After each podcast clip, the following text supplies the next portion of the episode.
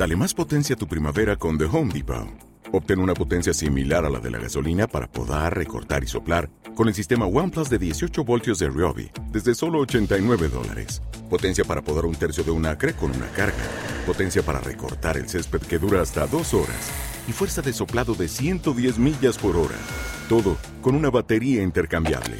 Llévate el sistema inalámbrico OnePlus de 18 voltios de Ryobi. Solo en The Home Depot. Haces más. Logras más. Bienvenidos a Medicarte.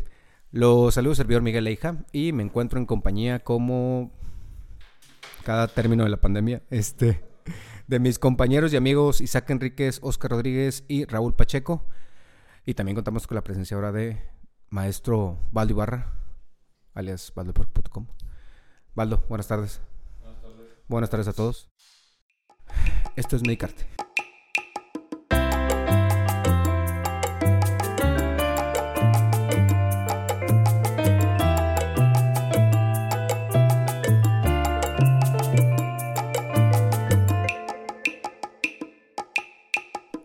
La tercera temporada ya la habíamos dado iniciada por con el tema de choque hipovolémico. Si no, la segunda terminó con el choque hipovolémico. Así es. Este es el primer ah, capítulo. Bueno, entonces damos por iniciar la tercera temporada de, de Medicarte con un tema muy interesante porque fue este bueno este el, episodio número uno de Medicarte fue del famoso coronavirus en donde Isaac se atrevió a decirle adjetivos, tontera y media. Yo le dije, arrepiéntete. ¿De tus pecados? Sí, pero no, obviamente no, no se arrepintió y pues nos fue un poquito, un poquito mal. Sí, un poquito mal en general. Entonces, vamos a hacer una, una recapitulación. Eh, ¿Qué? ¿Una Eso. Oye, ¿por qué pongo palabras que no puedo pronunciar, güey? Recapitulación. Toda la semana leyendo la palabra. Sí, güey. No, no me voy a trabar, no me voy a trabar. Recapitulización. Este, se va a llamar mejor el recuento de los daños. este, vamos a ver lo que nos dejó en un año esta pandemia, que inclusive pues fue el 11 de marzo cuando se declaró pandemia como tal. Lo, declaró la OMS. Pero pues ya sabíamos que a finales de diciembre eh, ya se escuchaba sobre, sobre este, este nuevo virus. ¿Qué opinan del tema en general? Obviamente ya no nos vamos a meter como empezamos a hablar antes del, del virus y que esto y que el otro. Entonces, en general, ¿qué opinan, Isaac? ¿Qué nos ha dejado? Pues mira, justamente por estos días, hace, hace un año, estábamos apenas empezando a ver esas, esas neumonías raras, esa, sí. esa situación en la que bueno, por si, si la gente no lo sabe, aquí donde estamos en Monclova fue de los primeros lugares, fue el primer lugar que hubo ya una propagación. Un este, brote como un tal. Brote, el Wuhan mexicano. Una, una propagación entre, entre la comunidad bastante. Aunque no fuimos el primer caso, porque el primer caso se documentó en la Ciudad de México, en, en, el, en el, INER. Sí, fuimos el primer lugar donde hubo una propagación abundante entre la comunidad. Y pues lamentablemente parte de la propagación inició en nuestro hospital, en nuestro servicio porque tuvimos un paciente que venía de Estados Unidos y ese paciente, este, pues nosotros lo empezamos a manejar como una probable influenza, porque en ese momento todavía no había tantos, no había casos. Lo que pasa es que, este, recordar, en ese momento todavía la definición operacional, es decir, todavía como considerábamos los casos, era con el la necesidad de tener el antecedente de viaje al extranjero. Pero no, no solo viaje al extranjero, viaje a... al, extranjero, a, las ciudades donde se estaba documentado este, la transmisión y los casos de, virus, ¿no? Este, ya se empezaba a considerar Estados Unidos, pero por ese punto, ese paciente no cumplía el criterio para considerarlo. Y eso cambió en el transcurso de la siguiente semana. en la siguiente semana fue cuando dijeron, no, ya cualquiera que tenga estos síntomas, independientemente... Bueno, las siguientes semanas, porque en realidad fue, la neta es que sí fue como un mes después, como hasta mediados de abril fue que se empezó a, dejar el... Vamos a dejarlo en semanas, en cuatro semanas. Oscar. Pues, ¿qué nos ha dejado? Buen de cambios. O sea, hemos modificado nuestra manera de de vivir, de ver pacientes, de este, convivir entre nosotros, de las actividades diarias. Eh, incluso durante ese mismo año hemos ido cambiando lo que hacemos, ¿no? O sea, al principio este, era de que querías levitar para no tocar ni el suelo y todo lo que entraba tenía que pasar por este, rayos ultravioleta, más cloro, más alcohol, más este, legia y todo lo que estuviera encima, ¿no? Lysol hasta... Para que huelas bien ya después. Sí. Isaac todavía no sacaba todos los rollos de papel de baño que compró. Ahí chavato, güey. Y Aguibaldo sin poderse limpiar. sí, no, pues es que ya. Baldo usando periódico. Se, se, vio lento, se vio lento. No, este.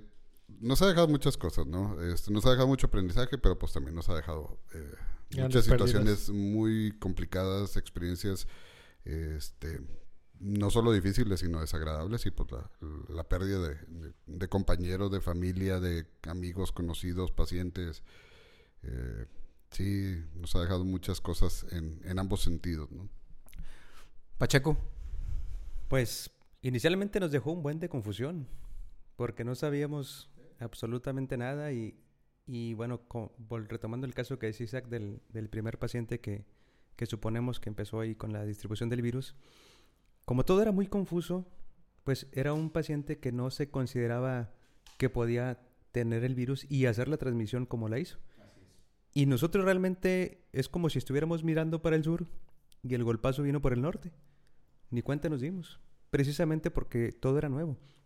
Entonces, inicialmente nos dejó una gran confusión y eso fue suscitando que el virus se llegara y se adueñara como lo hizo. Y todos teníamos cada quien nuestro punto de vista muy particular, empezando por el primer capítulo de Medicarte, que a través del tiempo, y yo creo que sí estábamos todos en todos lados, ¿no? Incluyendo el mismo hospital, ¿no?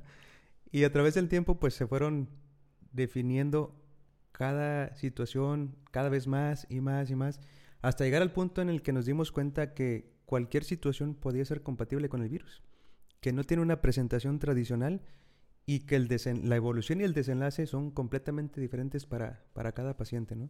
Y yo creo que ese es el punto importante de, de, este, de este episodio, que cada quien tenemos, como lo hemos vivido, una visión diferente propiamente de la pandemia y del virus y, y, de, y de nuestro quehacer como médicos. Es algo muy importante de lo que tú comentas. Suponemos que fue nuestro primer paciente. Sin embargo, no sabemos. En verdad no sabemos si, si ya había si ya estaba el virus en, en, nuestro hospital o en la ciudad, así de sencillo, ¿verdad? Sí, fue un no, no, Porque eso, eso es, vaya, como decimos malamente, una terminología muy coloquial, le achacamos el muerto a tal paciente. Sin embargo, no sabemos si ese paciente se contagió también ya en el estando en el hospital. O sea, no sabemos Desafortunadamente, desafortunadamente sí, o sea, no, sí se hizo prueba y sí estaba positivo el paciente, ¿Sí? pero la prueba se hizo después. Exactamente. De, entonces no sabemos si fue primero el huevo o se fue primero Así la gallina, es. ¿no? O sea, Aparte si de el ese paciente, paciente- contagió a los demás o los demás, o el paciente se contagió de alguien más, no, no lo podemos saber, ¿no? El caso es que este, como decía Pacheco, o sea, bueno, eso creemos, consideramos que fue el, el inicio de... El cero. El cero. Y, y, de ahí se fueron presentando muchos casos, pero lo, lo, que comentaba Pacheco, o sea, ahorita los casos que vemos ya no se parecen a los casos que veíamos en claro, marzo. Sí, abril. absolutamente nada. O sea, incluso las, las tomografías y la evolución de los pacientes y o sea, ha ido cambiando no solo la enfermedad, no solo la manera en que vemos la enfermedad, sino también sus presentaciones, su evolución, su que a lo mejor podremos achacarlo a las variantes que se está viendo este puede presentar, pero en realidad no lo sabemos, ¿no? Son son especulaciones. Eh, es muy importante también, por ejemplo, cuando hicimos la re, eh, la, la repa, ah, sí, el, el, segundo episodio de coronavirus. La repatitulación. La, sí, la repatriación. no, el segundo episodio de, del COVID, este, ahí comentamos y en, entre broma y broma decíamos, ¿sabes qué? Pues todo es coronavirus, todo es COVID, todo es COVID. Porque y hoy si, resulta que por, porque, muy probablemente todo sea Porque COVID. sinceramente no sabíamos ni por dónde. Como hizo Oscar también ahorita, oye, la presentación clínica o en su momento que los veíamos, pues eran típicos, oye, pues de, de, COVID. Ahora, si tú me preguntas, ¿cómo viene ahorita? Ahí tú has visto pacientes que llegan con una descompensación de diabetes y un hallazgo fue, fue COVID, porque no iba por, por datos de COVID, era punto y aparte. Los jóvenes que estaban operados por apendicitis o por alguna situación Andale. abdominal, que al momento de retirar la anestesia ya no podías quitar el ventilador ya no podían respirar por sí solos. Dos, Oye, veces, otro, no, dos veces nos pasó con niños eso. Otro ejemplo, literal, yo creo que no, no, no quería, ese señor no lo quería Diosito porque no se lo llevó. Un paciente que tuvimos quemado, este, que se electrocutó, ah, sí, un se albañil, electrocutó. que Ah, tenía como, así sí. rápida la historia, 30 años en Estados Unidos, regresa a México, tenía yo creo que una semana, empieza a trabajar como albañil, se electrocuta. El día que empezó a trabajar. El día que empezó a trabajar, se electrocuta, ¿no? Quemaduras, pues era un paciente gran quemado Isaac y yo dijimos, se va a morir. O sea, la verdad el pronóstico se veía muy mal del paciente. Oye, resulta que... Se fractura, las ambas piernas, ambos, fémures se los fractura por la, por, la caída, ¿no? por la caída. Me comenta Isaac, oye, pues está en terapia. Oye, pues ¿sabes qué? Salió positivo a COVID. no puede ser. Se va al IMSS, pues ya ves que pues, obviamente es, e, era hospital COVID aquí en, en esta ciudad. Pues ya perdimos el hilo de ese paciente. Que como un mes, mes y medio después, oye, resulta que lo regresan al hospital, obviamente, donde estaba inicial. Me dice, oye, ahí está el paciente quemado. ¿cuál? Me dice, el que vimos una noche de que llegó, que gran quemado, que se fracturó y salió COVID. Me dice, ya regresó. Del COVID ya nada, ya nada más lo está viendo traumatología por las fracturas. Ya también de lo de las quemaduras, ya, se había ya iba poco a poquito. le dije, a la fregada. Es lo que te comento, o sea, una persona que llegó, estaba trabajando. Yo, yo creo que obviamente fue en el hospital donde se contagió definitivamente. Porque requirió eh, ventilación mecánica y obviamente también en ese hospital empezaron a propagarse el, virus. Y pues por X o Y terminó en, en un hospital COVID. Pero pues a fin de cuentas te digo, actualmente las presentaciones ya no son las convencionales como estábamos acostumbrados. Como dijo Galileo, sin embargo, lo tuvo. Exactamente. sí, o sea, sinceramente. Pero también, también, o sea, es cierto, las presentaciones son, pero también somos ya más conscientes de que no todo es nada más coronavirus. O sea, ya eh, hemos ido aprendiendo que, que, o sea, tenemos que manejarlo de lo de la patología pulmonar por coronavirus, más sin embargo, pues siguen siendo diabéticos, hipertensos, cardiópatas y fracturados y el pie diabético y eh, se han tenido que operar abdómenes agudos por, por coronavirus, o sea, o con coronavirus, además de lo que estaba causando el abdomen agudo, etcétera, Entonces, sí ha venido este, a modificarse todo lo que, lo que hemos aprendido, ¿no? No, y aparte de eso, también ya le perdimos el, el, miedo. O sea, a ver un paciente con COVID y ya te atreves a decir, ¿sabes qué? Sí, sí es COVID, pero pues la ceto, o sea, trae cetoacidosis, trae otra cosa. Ah, sí, el COVID se ha convertido ya como en la influenza en su momento. O sea, puedes tener un paciente con COVID, pero ya sabes que, que si el paciente llega infartado, con síntomas eh, cardiovasculares así propios y empieza con fiebre, dices, mm, probablemente sea COVID pero ya no es así como el, lo, lo, mandas a, que Dios lo acompañe y, no, ya tienes el, ya tienes el, lo voy a tratar del infarto, lo voy a tratar del, del, del EBC, del infarto cerebral, lo voy a tratar de lo que tiene y aparte le voy a estar manejando el COVID. Y si fallece es de COVID. me, me, hiciste recordar el cuando surgió también la epidemia del HIV, que fue muy, muy parecido. Este, tenían miedo cuando un paciente ya estaba diagnosticado o teníamos miedo de, darle una visita, un paciente. hasta tratarlo que, como tal. Sí. Hasta que nos dimos cuenta los métodos de contagios propios del virus por HIV. Que, puedes tocar todo el paciente, puedes estar sin ninguna protección adicional y demás. Sin embargo, cuando vas a hacer una exploración que contenga sangre y fluidos, tienes que extremar las precauciones. Y es lo mismo que estamos haciendo ahorita con el COVID. Vamos a ver pacientes y extremamos precauciones. ¿Por qué? Porque cada paciente es COVID positivo hasta demostrar lo contrario. Entonces ya llega, ya sabes cómo se transmite, ya sabes cómo prevenirlo, ya sabes cómo tienes que tomar tus medidas de precaución para revisar a los pacientes. Entonces llegas ya con todas esas medidas de, protección que te dan la seguridad de que puedes brindarle la atención al paciente y de hacer los diagnósticos diferenciales que necesita el paciente. Es que creo que lo, correcto es no, no tanto que le hemos perdido el miedo al COVID, sino le hemos pedido, perdido el miedo a revisar pacientes con COVID.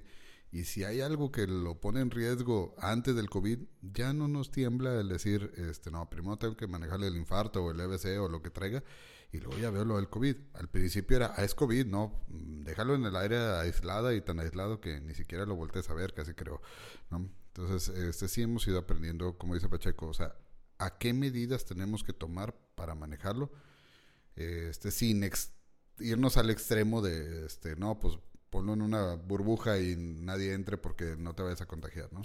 Vamos a, una pausa y regresando a la pausa vamos a retomar los escenarios que tuvimos durante la primera, segunda y esperemos que no una tercera, pero probablemente, probablemente sí. Y vamos a, a seguir hablando de esto. Esto es Medicarte. Medicarte. Medicarte. Medicarte.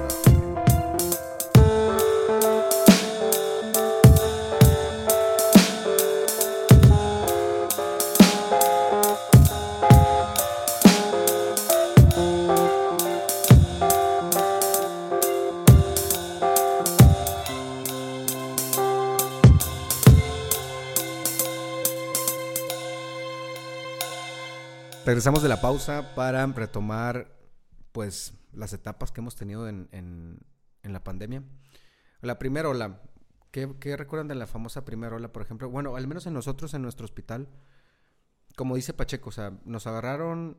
Yo, antes de eso, yo platiqué con, con Isaac y bromeando, literal, antes de hacer el primer, el primer episodio del COVID, ahí mencionamos.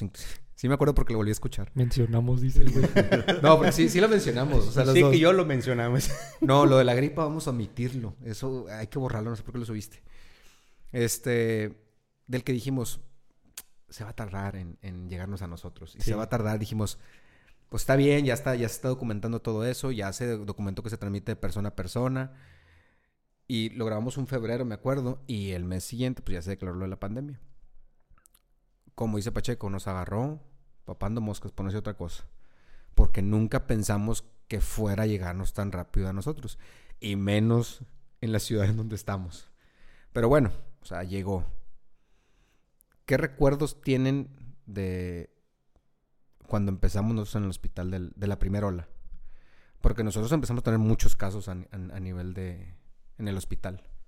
Y de hecho tú lo acabas de comentar ahorita en el corte, que te enfermaste, ahorita nos platicas tu situación cuando regresaste, este, ya recuperado, mucha gente no estaba.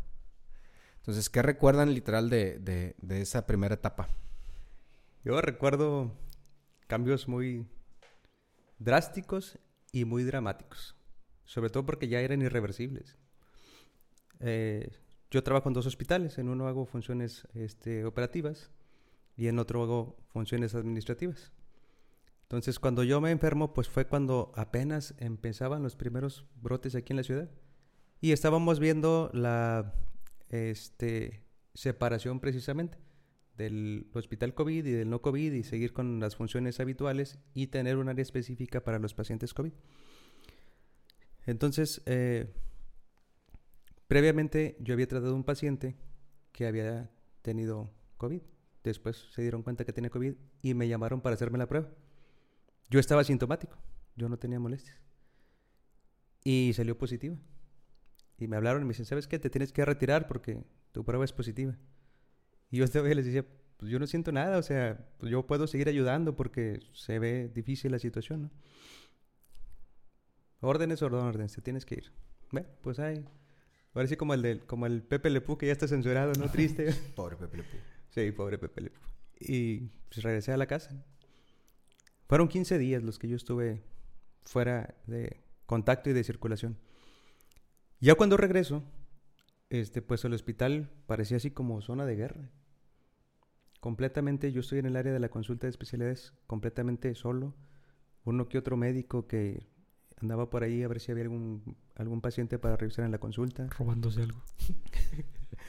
este, eh, enfermeras no había, eh, igual, o sea, muy poquitas, asistentes médicas muy poquitas, pacientes, básicamente no había pacientes, estaba pues huellas de donde habían ido a sanitizar y a hacer limpieza y ese tipo de cosas.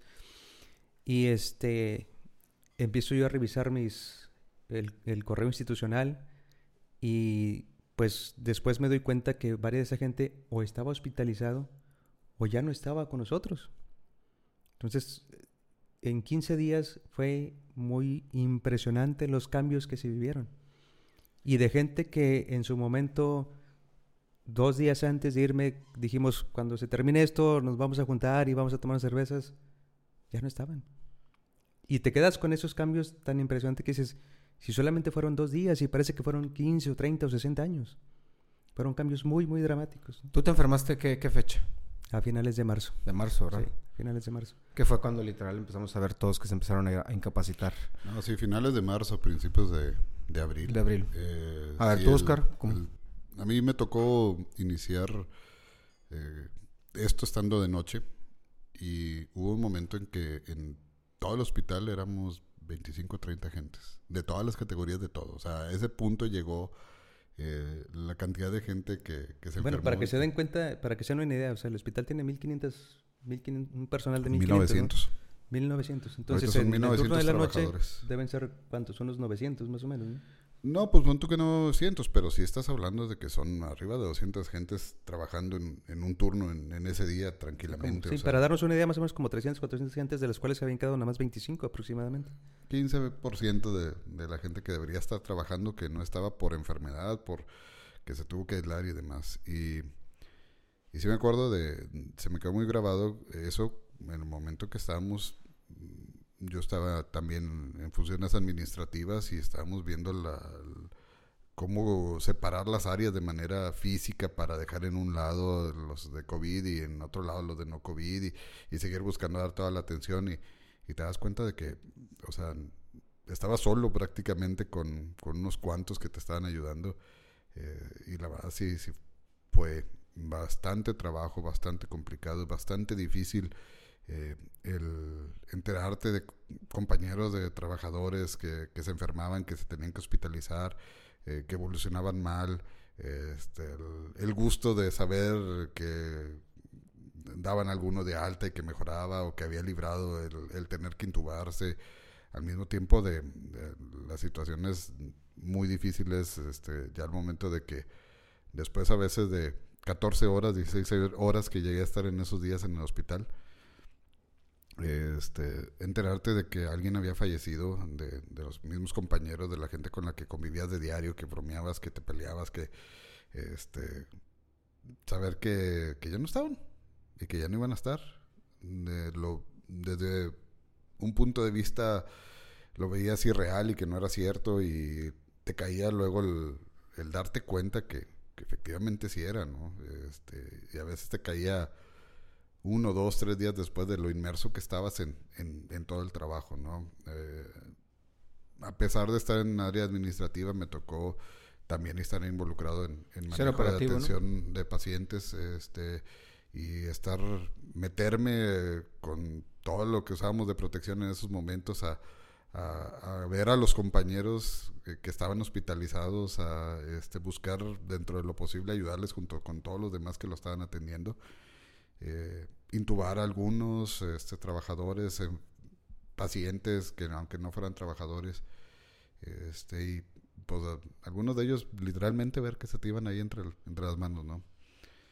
Y ahorita seguimos, como dijo Isaac, hemos cambiado, hemos aprendido, mm, más sin embargo, a pesar de que hemos aprendido mucho, la verdad es que todavía no sabemos de la enfermedad, o sea, todavía no sabemos qué, qué es, cómo es, cómo sí, No tenemos ni una cura. Hasta el momento no hay una cura.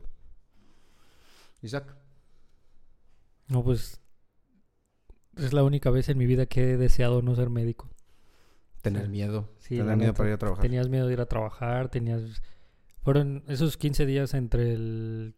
Más o menos como el veintitantos de... Bueno, como el 18, como por estas fechas. Sí, más o menos. Hasta la primera, semana de abril, para mí fue tres años. O sea, fueron tres años vividos en dos semanas. Mm, hasta ahorita no, no he tenido síntomas. Nunca salió positivo. No solo me hicieron una prueba y no salió positiva. No he tenido síntomas, gracias a Dios. Todo ha ido... He tenido la oportunidad de, manejar a muchos pacientes. He tenido la fortuna de manejar a algunos compañeros. He tenido la desfortuna de ver cómo muchos se van. Muchos, tanto pacientes, amigos, muchos se van.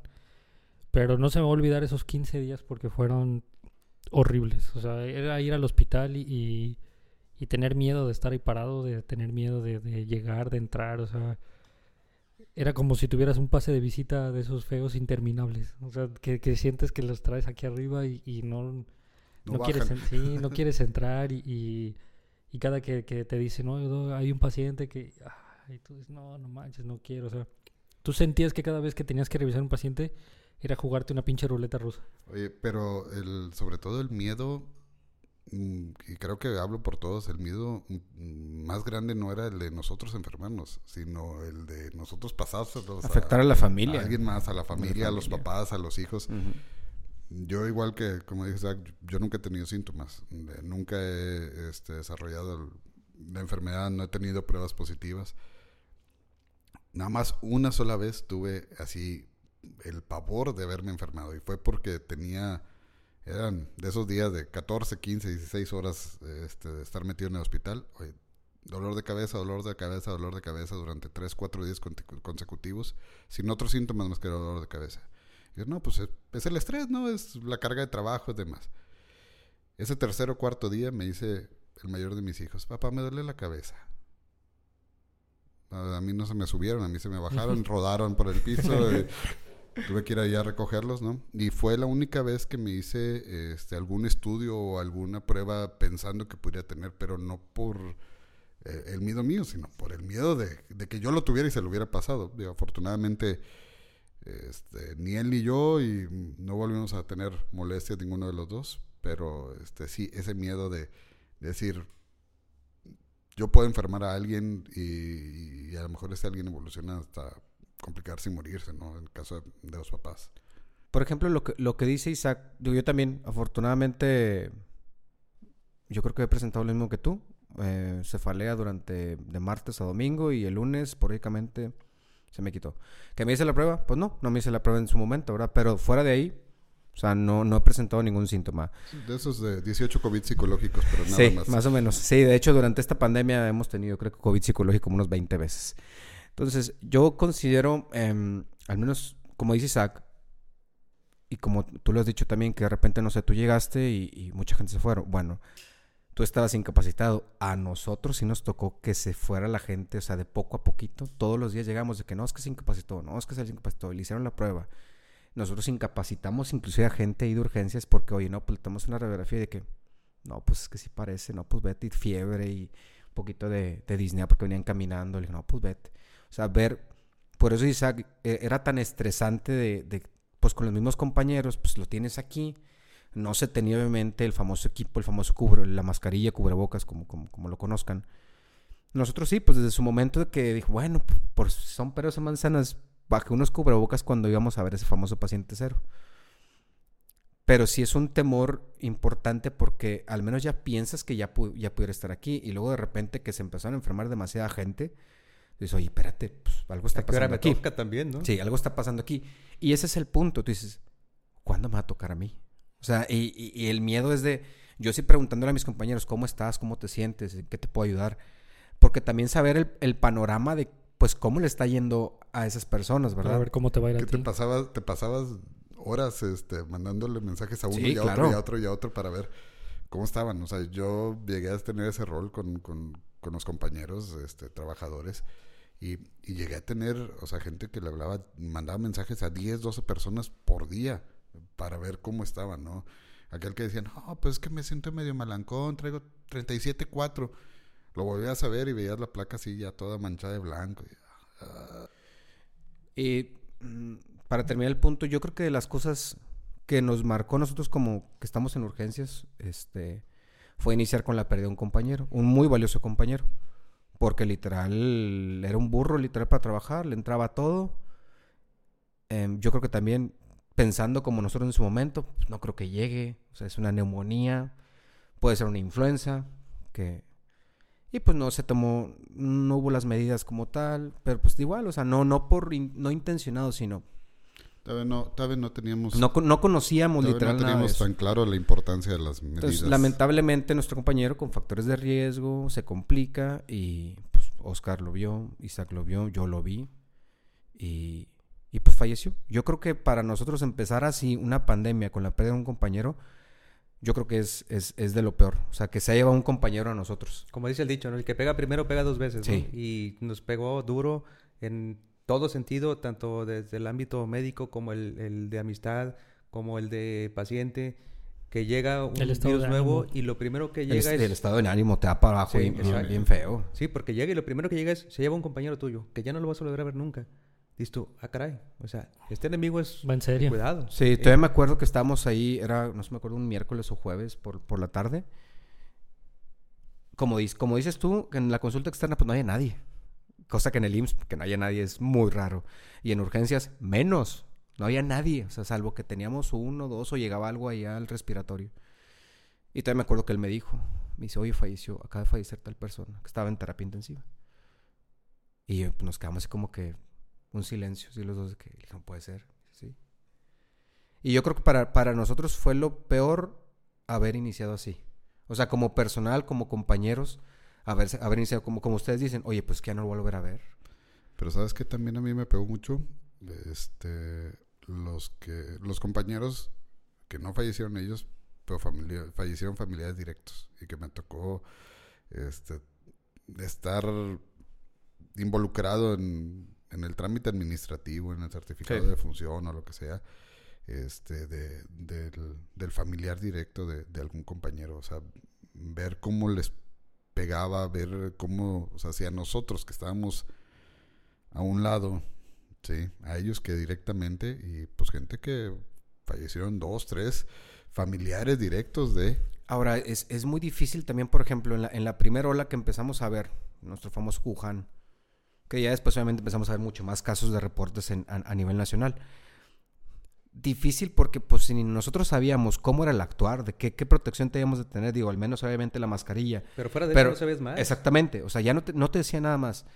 Imagínate que, pues, por ejemplo, una persona va, como tú dices, oye, pues yo no me sentía mal, ¿sí? Pero pues tú ya estás transmitiendo el virus pero no conocías más allá de ese virus. Y eso fue inicial. Ahorita te cuento la segunda parte de los, Entonces, de los 10 días restantes. Por ejemplo, comenta Oscar, o sea, la gente de familiares, por ejemplo, de compañeros, ya sea médicos o no médicos, a, nivel institucional, ¿cuánta gente no se llevó? ¿Por qué? Porque pues también la ignorancia que teníamos en ese momento de que, bueno, yo no, ¿qué tanto puedo afectar a, mis familiares, verdad? Que a, fin de cuentas, pues vimos que sí se pueden afectar. Entonces, sí, a veces es difícil porque la verdad, de igual forma desconocíamos mucho el actuar de este, de este virus en la, en la primera ola. Eh, quiero que comentes un poquito sobre cómo te fue en, tu enfermedad, porque para lo que nos has contado no fue tan, tan sencilla. Y después quiero que hablemos un poquito de opiniones, no atacar. El actuar de nuestro sistema de salud, de qué se hizo, qué no se hizo, porque vamos a entrar en un poquito de debate de que primero recomiendan mascarillas, después no, después sí, y ahorita dicen que siempre les recomendé. Entonces, nada más opiniones, no vamos a, no vamos a atacar. Pero a ver, cuenta tú de, de lo que viviste. Entonces yo cuando me dicen que estoy positivo, pues tienes sentimientos encontrados, ¿no? Porque sabes que haces falta dentro de un hospital. Y a la vez dices... Dale, dale. Y a la vez dices, bueno, este, ¿qué tanto puedo ser yo portador? ¿Qué tanto en vez de ayudar voy a seguir propagando el virus? Y ahorita me siento bien, pero no sé cuál va a ser mi evolución. Total que, bueno, finalmente me dicen órdenes son órdenes y te vas a casa y como buen este, empleado yo obedezco. Me fui a casa, los primeros dos días estuvo bien, no había problema. Después del tercer o cuarto día empecé con mucho dolor, tanto de cabeza como dolor de espalda, dolor muscular. Este, eh, mucha debilidad, mucha fatiga, mucho cansancio. Eh, la espalda yo la sentía que como si me hubieran empezado a rostizar. Yo, en mi mente yo veía mi espalda dorada, tostada, con burbujas como las quemaduras de, de segundo grado. Y porque no podía yo ni, ni, tolerar la ropa. Yo no podía tolerar una playera. Entonces menos podía estar yo recargado o sentado. Porque me ardía y me dolía mucho. Y entonces trataba yo de hacerme hacia adelante para quitarle la sensación a mi espalda, pero la misma debilidad no me podía sostener yo estando de frente. Entonces me, me ganaba la, la, este, el fenómeno de la gravedad de la debilidad que tenía a tan solo pocos días de haber empezado. Entonces tenía, estaba yo sentado, pero de lado. Me recargaba en un hombro y luego me recargaba en el otro. Obviamente no puedes dormir, no puedes descansar, no puedes hacer nada. Después náuseas y vómitos. Vómitos, no, perdón. mucha náusea y sin apetito. Nada de apetito. Y eso sí, mucha sed. Parecía yo camello. 4 o 5 litros de agua por día. De agua natural. Nada más. No, no, no, este, no tomaba otra cosa. Y en los últimos días fue un dolor muy intenso de cabeza y de nuca, que no se me quitaba con nada. Yo, bueno, de esto que les comento, estaba yo tomando muchos analgésicos. Combinaciones raras que, bueno, como reumatólogo utilizo muchos pues. medicamentos para dolor. Biológicos, así, pues este, en COVID también este funciona. Bueno, ya después ya viste cómo empezaron con los biológicos también, pero bueno, inicialmente no se sabía nada de eso y muchos analgésicos potentes y demás. Y hace cuenta que no estaba yo tomando nada. Entonces ahí sí me empecé a preocupar en los últimos días, porque dije, pues ya me dio una, una meningitis viral o una encefalitis. No toleraba yo el sonido, no toleraba las luces, no toleraba que alguien me hablara. Este, era muy, muy doloroso yo creo que no dormí en 36 horas. Este, en los otros casos dormitaba, pero aquí no pude dormir nada por el dolor tan intenso de cabeza que no, que no disminuyó con nada. Y la recuperación fue, ah, bueno, en ese inter me tomaba yo las con el oxímetro y saturación de 87, 88 y dije, no, yo estoy bien. Porque precisamente... El nada sabe, nada teme. Exacto. Empezábamos con, con la situación y dije, bueno, voy allá y a qué si ellos están igual que yo. ¿Qué me van a atender? Y saben menos de cosas raras que yo, entonces no, aquí me quedo. Sí, porque la única opción era intubación traqueal. Pero yo no tenía disnea. Yo no sentía que me faltara el aire. Clínicamente la tenía, pero yo no la sentía. Entonces dije, estoy feliz y si muero, pues muero feliz. la, hipoxemia feliz y yo conviviremos. Sí, así es. Y la frecuencia cardíaca en 110, 115 sostenida, sostenida. La primera vez yo pensé que no servía el oxímetro. Pero como tenía como tres o cuatro, le digo, a ver, tráeme el segundo. Eh, marco igual. Dije, no, ya, los dos no sirven. Pero bueno, al final de estos 15 días, el dolor de cabeza disminuyó sin tomar medicamentos. Rapidísimo, de tener un EVA de 10 se bajó a un 3 en dos horas más o menos. Ya sin tomar analgésicos porque pues, realmente no me estaba funcionando. Entonces regreso yo a trabajar todavía con mucha fatiga y mucha disnea, pero bueno, pues sí hacía falta, sobre todo en, como dicho, que, o sea, ahí ya fue combinado área administrativa y operativa, porque pues de este lado, que es donde estaba yo en el área no COVID, pues tenemos que ver a todos los pacientes con todos los, médicos que nos hacían falta. Y pues, como bien dices, las demás enfermedades no se detienen. Y había que seguir buscando terapias de tratamiento para los pacientes. En el otro hospital, que yo sí estaba haciendo ya funciones administrativas, pues regreso allí y así a tratar pacientes COVID. Entonces, pero yo me sentía valiente por mis anticuerpos. dije, pues tengo un mes que acabo de salir, tres semanas que acabo de salir, pues mis anticuerpos deben de estar altos, ¿no? Pero la primera vez que yo me pongo todo el traje, que entonces ya lo estábamos utilizando, este, sientes una sensación de angustia, de impotencia, de desesperación. Te sientes, eh, yo no soy claustrofóbico, pero en ese momento entendí lo que sienten los claustrofóbicos. Realmente es una situación eh, o una sensación muy desesperante que tengas que estar completamente cubierto para poder ir a hacer tu trabajo, ir a atender pacientes, ir a revisarlos. Y dices, pues, pues soy el que más sabe de esto, entonces soy el que más les puede ayudar. ¿Sí? Y, este, y a la vez tratar de protegerte ya no tanto por el hecho de que yo me pudiera enfermar, porque yo sabía que mis anticuerpos estaban activos en ese momento, pero sí a quién se lo puedes transmitir, con quién tienes contacto después de, de que sales de esa área cómo, te relacionas con los demás, ya sea con personal de trabajo o, con tu familia, si vienes saliendo de un área altamente contaminada por el virus. pequeñines de 8 años. Era un, gran problema, literalmente. No, era de que llegabas y te quitabas la ropa en la puerta de la casa. Sí, de hecho, te ibas directo al baño. Directo al baño. Todavía me, acuerdo, me acuerdo que mi esposa, de que en, en, ahí en mi casa, este tenía pues prácticamente un, área especial, una mesita, una, un bote ahí con una bolsa negra. ¿Por qué? Porque tenía que poner mi ropa, tenía que prácticamente entrar en, puros, puro calzón directamente a bañarme, casi creo. A ti no te tocó, no sé si a Pacheco, pero eh, el tener que decirle a, a mi hijo, no, espérate, no te acerques. Sí. No, no me abraces. O sea, venir el menor de tres años. videos, bien, venir el menor de tres años y que se quede parado así viéndote así como que ¿por qué no me quieres abrazar? Y tú con la sensación de, o sea, entiéndeme que no te abrazo porque, porque te quiero mucho y no te quiero hacer nada, ¿no? Eh, son de las cosas que luego hemos ido cambiando y aprendiendo. O sea, ya después de eso, este, yo sí llegaba con mis hijos, me bañaba y los abrazaba y demás, ¿no? Pero así en, en el principio, cuando todavía no sabíamos tanto, sí llegué a decirle, espérate, ahí quédate, no te, no te me acerques. Y eso todavía lo, tengo ahí. Y sobre todo se, se, se, nota más cuando yo mismo a mis hijos les enseñé eso. Cada vez que llegaba, independientemente de dónde llegaba, los agarraba y los abrazaba. Y eso fue antes de la pandemia. O sea, les hice esa costumbre antes de la pandemia, sin saber que después los tenía que desacostumbrar a esa situación, que es cuando más feo se siente. Ellos ya estaban acostumbrados. Yo llegaba y luego, luego corrían y, los abrazaba a los dos, ¿no? Y empieza la pandemia y decir, no, no, no, no, no te alejes, pero es que tú me dijiste, no, no, no me hagas caso. Soy un mentiroso, no me hagas caso. bueno, vamos a terminar este, este episodio de aquí del, de la tercera parte del, del coronavirus. Y vamos a retomar en el siguiente episodio los comentarios que le estaba comentando y abordar muy rápido lo de la segunda ola. Algo de las vacunas que pues fue una luz que, hemos tenido hasta ahorita. Y pues el probable escenario que nos puede tocar para, para estos meses posteriores. ¿Semana Santa? Eh, sí, más o menos enfocados en eso. Entonces, vamos a dejar hasta aquí está el, episodio, pero vamos a retomar en, el siguiente lo que nos falta del COVID. Esto es Medic Arte. Medic Arte. Medic Arte. Es Medic.